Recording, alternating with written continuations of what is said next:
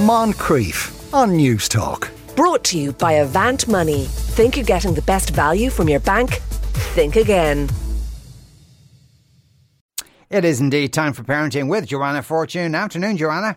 Good afternoon, Sean. Right, first question is this. My thirteen-year-old son is overweight, but also really sensitive about his appearance. Since the pandemic, he's gained more weight. And I'm not, I'm not sure how much, because when I asked him to weigh himself recently, he started crying. It came to my attention when we were in Lanzarote on a family holiday late August. He wouldn't go swimming in our pool at all until the last day, when he wore a t-shirt. How do I help him? I hate the idea of him developing body image issues, but I want to address how he feels about himself. Oh, I mean, it's a tricky one, Sean. And I think, you know, body image issues in boys can often get minimized and overlooked, like it's not something that affects boys. It absolutely is.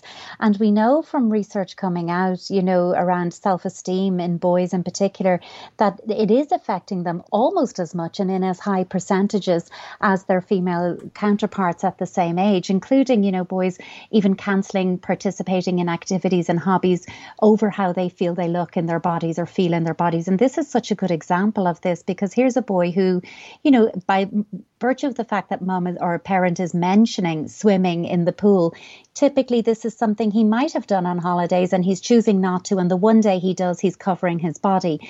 So I think that we have to hold in mind that this whole idea of body image affects all children, and we need to be parenting with this in mind.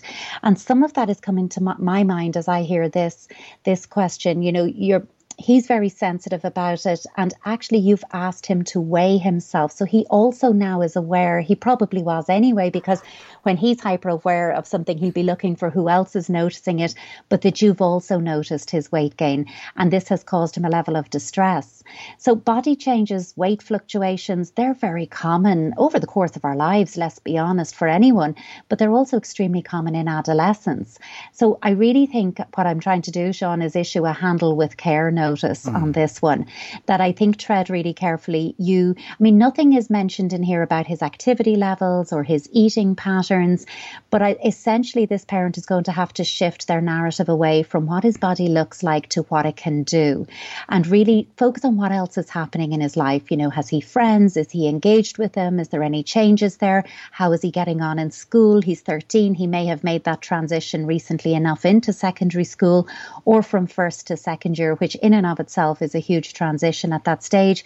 Is does he have hobbies? Is he engaged? Are there any changes in other aspects of his life? I think, you know, when you want to make changes and you're noticing, mm, my teenager's body is changing in shape and size, or maybe you're noticing their eating patterns have changed and they're doing more constant grazing, bearing in mind appetite will fluctuate and indeed increase at this age because so much development's going on, maybe shift it away from him, his body, and what you think he needs to do, and switch it for him supporting you in activity. So in other words, ask him to keep you company on your walk, not saying you need to go for a walk, but saying, would you mind keeping me company on my walk this evening? It's getting dark out and I'd really enjoy having your company while I go on my walk. Equally involving him in food preparation. Can you help me with this? It's something new that I've not cooked before, and you can keep an eye on the recipe while I do the bits, or vice versa. So you're actively encouraging him to lean into you, but in a way that the focus isn't about him and his body. I do think, though, Sean, like, this kid is overtly self-conscious. We mm. see that in the avoiding the pool, the wearing the t-shirt, and he cried at a mention of weighing himself. I think you have to sit with him and acknowledge his upset. Let him know that you've noticed that he's distressed, you've noticed that he's not as happy in himself as he used to be, and that you're available to listen and support. And that's the crucial bit, that you're going to listen and support. You're not going to say, now, I've noticed you're unhappy. I think it's because of that weight gain, and here's a list of things I think you should do about that, because you're not going to make the connection with him if you approach it that way. So definitely handle this with care and be sensitive and attuned. If you feel you've gone too far in what you've said, then own that and say, you know, I think I pushed this too much, and I can see you're getting distressed. You're letting me know that this is too much for you. Let's stop. Let's do something else. And if you ever want to discuss this with me, I'm available to you. Yeah. Okay. Because he, mm, you, you kind of, he's aware of it himself, but, you know, he, he's yeah. thirteen. He's probably going to get it, start getting it at school if he hasn't got it already. I, I totally think that, and that's why I'm curious about what's going on with school and friends as well. But I think if saying, can you weigh yourself, is also letting him know, look, something's going on with your weight. He already knows that. Like mm. anyone knows when they've gained weight, your clothes don't fit, they're tight. But I think it's not about putting the focus on numbers on a scale. It's not putting the focus on calories and body size. It's really about looking at what's going on underneath all of that. You know, what is driving it? And is, is it something that he's worried about? It sounds to me like he is. And what would help him best? Let him be actively participating in that conversation rather than a parent going and saying, here's the problem, here's the solution, apply A to B. And actually, it may be too much for him and miss the point that this is an emotional piece for him as well. Yeah. What can my daughter do with her four-year-old daughter, my granddaughter, who won't listen? In the morning, she won't get out of bed, help dress herself, or in any way be helpful. She has two younger siblings and holds up the whole show as they struggle to get out in the morning on time. She doesn't pay any heed to anything being said, and when asked to make eye contact uh, when they are uh, talking through everything, she looks away. She then complains when someone gives out to her. I mean, she just sounds four. Yeah. You know, so my fir- yeah, my first suggestion here is manage your expectation of what a four-year-old can and should be doing. I just think, Sean, you know, and this can come up quite a bit when a f- when you have a very young family. You know, here's a four-year-old who's the eldest of three kids. So this is a young family, a busy house, and everybody has needs. And what can happen is we can nudge our eldest too quickly into that whole kind of big kid helper role, when developmentally that's not where they should or need to be at all. They they don't owe us the help with their siblings. That's not that's not her responsibility, basically. Also, it's not within her capacity to read the room to that extent and say, oh, gosh, you're getting a bit frustrated with me. You could really do with me handling this myself so you can tend to my siblings. In fact, she's more likely to go, if I don't do it, you're going to have to leave the siblings and come in to me. So she's four. You know, this, by the sounds of it, she's also, dare I say, not especially a morning person. Um, so, you know, that's just the way it goes sometimes. And some people are slower paced in the morning and just need a little bit of a gentler, more prolonged lead-in, which again is hard in a busy family in the morning with small kids when you're just like, come on, everybody go, go, go. We have mm. to get out the door at a certain time. So you might want to wake her up, play a song that you're beginning to associate when the song is over. My feet need to be on the ground. You're helping her with that. Give her a longer lead-in. So start calling her ten to fifteen minutes earlier than you currently are, because it's giving her that time to move at her preferred slower pace. The whole idea of kids not listening is always intriguing to me, because the first thing I'll always say, even if you roll your eyes and you think it's definitely not that, let's be certain. Make sure you get her ears checked. When children are seemingly not listening to us, I just want to rule out the most basic thing. Let's make sure she has no little hearing issue or there's nothing going on there. And also, and maybe even more so, note what she's engaged in when you call her, because frankly, if it's more interesting than what you're calling her to do, mm. then yeah, she's going to find it hard to pull herself away from that and go, hmm, what is it? What task have you got in mind for me right now? Because I'm kind of in the middle of a block building experiment here. That, that again is quite normal. So if you want to get her attention, you calling from another room or from the door and then getting louder and louder and getting frustrated is missing the point that actually she's absorbed in another task. So come in, come down to her eye level, get a hand on her, not in a rough way, of course, in a gentle way, like take her hand in yours or place your hand on her shoulder, give a very light squeeze, get eye contact and say, hey, I'm going to need you to stop this right now. We have to do A and B. A and B is enough for any four-year-old in the morning. So let's go together and do it. Let's see, can you walk as quick as me? Or are your steps bigger or smaller than mine? And you're re- you're using an engagement activity to transition her from her interesting thing to your, let's be honest, probably not so interesting thing that she needs to do.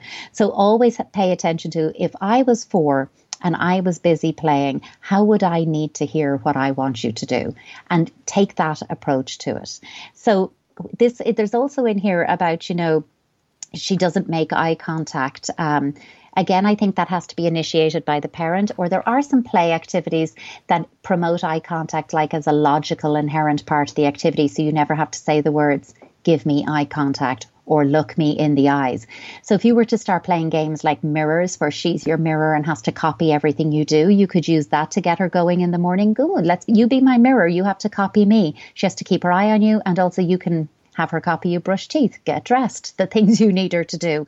Um, you could also play eye signals, you know, so your head doesn't move, but your eyes do. So whatever direction your eyes move in, she has to take a jump in that direction. You get her moving and you're promoting eye contact. But again, you're not making it this kind of very directive, not fun, look at me, listen to me. Are you not doing? Why aren't you following instructions? Because, I mean, just think about that yourself. Is that going to motivate you to get moving? I don't think it is, yeah. Especially not when you're four. Yeah, and yeah, just in general. Like, oh, children so that age like to take the tourist route to any point. Uh, in, and that's, in general, absolutely. Yeah, absolutely. Yeah. Uh, I recently went to a family function with my two-year-old and four-and-a-half-year-old. Both were excited to go to a party. We were in great form. As soon as we got there, my two-year-old would not play with any of her cousins or her sister. She wouldn't go to her father, her nana, no one. She was absolutely glued to me. I expected a little bit of shyness, but we were two hours in and I couldn't even go to the toilet.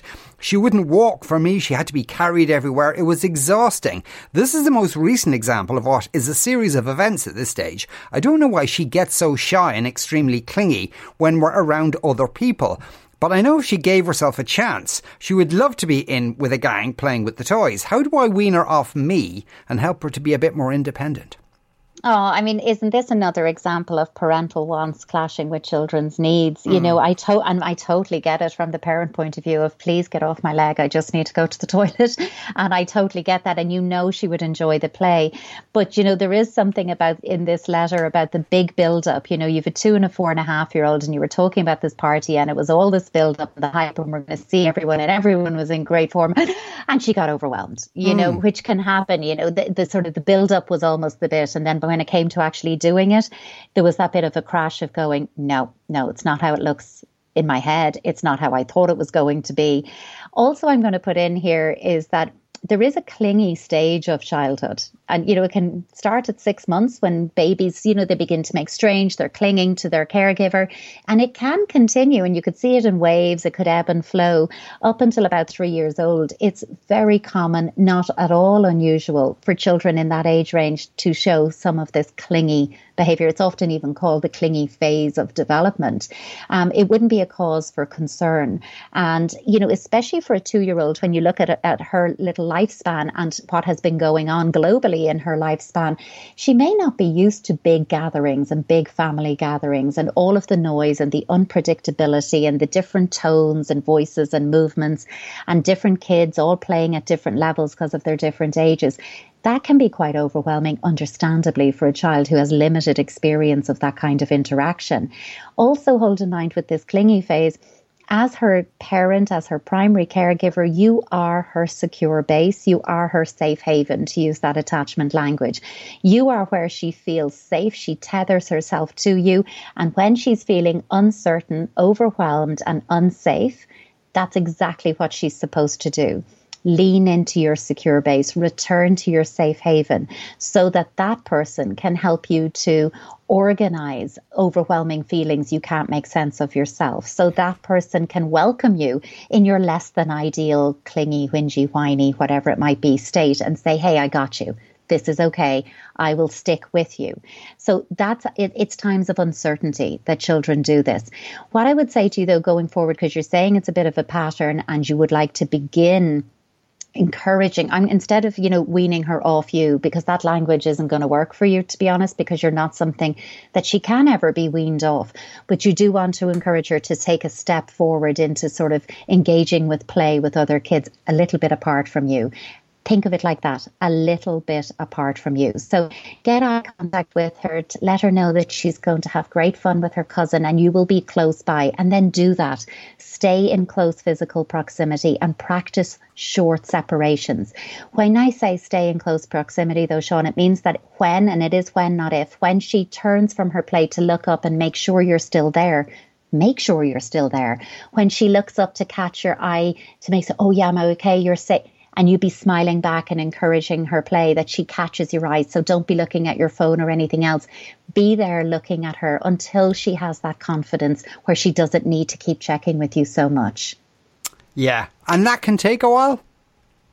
Oh, it can. And it will also take repetition, because she's not going to do the whole, oh, this is great, thanks for the encouragement, I got it from here.